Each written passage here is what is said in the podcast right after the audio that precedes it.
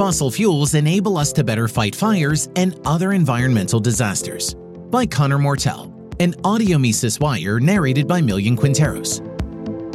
This week, we've seen a relatively unprecedented environmental phenomenon in New York City. Canadian wildfires have led to the worst air quality New York has ever had, and the worst air quality anywhere in the world right now. The air has taken on a sepia tint, and the city looks like the setting of a post apocalyptic movie. Many individuals are blaming the situation on climate change and calling for mass government intervention. Alexandria Ocasio Cortez, for example, has used it to renew her call for a Green New Deal. This is an example of what Mises Institute fellow Joshua Mawhorter has referred to as the statist non sequitur. The statist non sequitur involves the existence of a problem followed by the alleged solution of statism. It is typically put in the form of a statement or a loaded question presupposing the necessity of a solution imposed by the state as the obvious and sole conclusion. We must provide a better answer than the statist non sequitur. For this, we can turn to perhaps the loudest voice in defense of fossil fuels, Alex Epstein.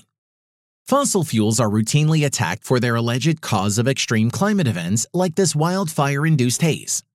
However, Epstein has argued in his book, Fossil Future, why global human flourishing requires more oil, coal, and natural gas, not less. That even conceding the most radical anti fossil fuel claims regarding global warming, fossil fuels are still a benefit to society. Even if we concede fossil fuels have caused global warming, he asks, how have climate related deaths trended since the proliferation of fossil fuels? He replies, over the last century, as CO2 emissions have most rapidly increased, the climate disaster death rate fell by an incredible 98%.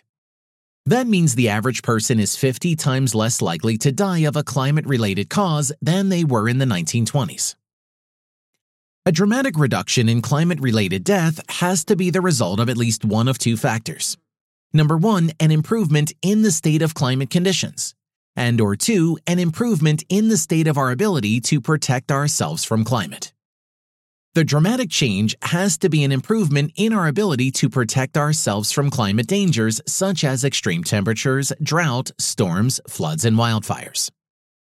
How have we gotten so good at protecting ourselves from climate? In large part by using fossil fueled machine labor.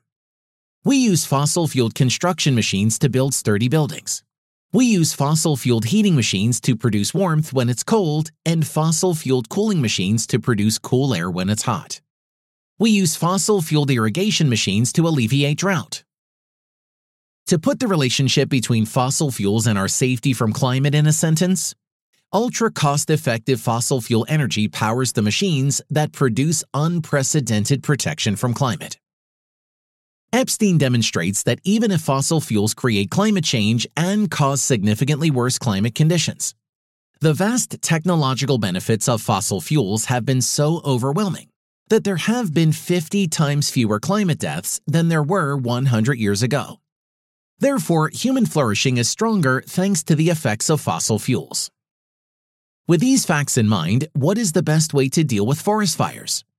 Epstein explains that there are three ways to fight wildfires reducing fuel load, building fire barriers, and intelligently fighting fires, and that all of them are more effective with the help of fossil fuel powered machinery. Fuel load reduction consists of intentionally scorching fire prone areas to remove potential wildlife fuel, such as dead trees and leaves, before it piles up enough to feed a forest fire. These controlled burns used to be done regularly in western U.S. forests until the U.S. Forest Service and environmentalists put a stop to them.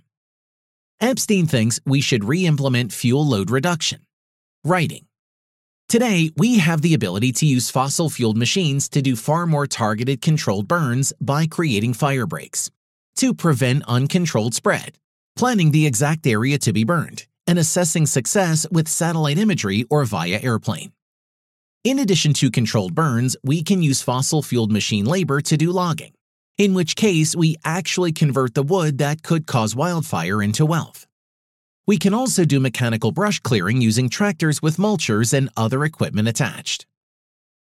Fire barriers are another great way to control forest fires.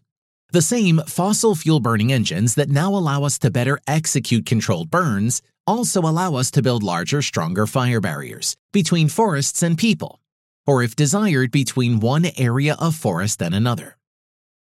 The last resort in controlling wildfires is, of course, firefighting, and this has also been improved by fossil fuels. As Epstein explains, we use fossil fueled machines and fossil fuel materials to fight fires when they start. We use high energy fossil fueled machines like trucks and aircraft for transporting water, and flame resistant oil derived materials such as Nomex to protect firefighters.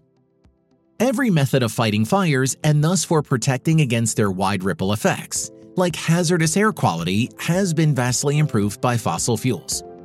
Those calling for political action against fossil fuel use are therefore calling for more wildlife destruction, not less. For more content like this, visit Mises.org.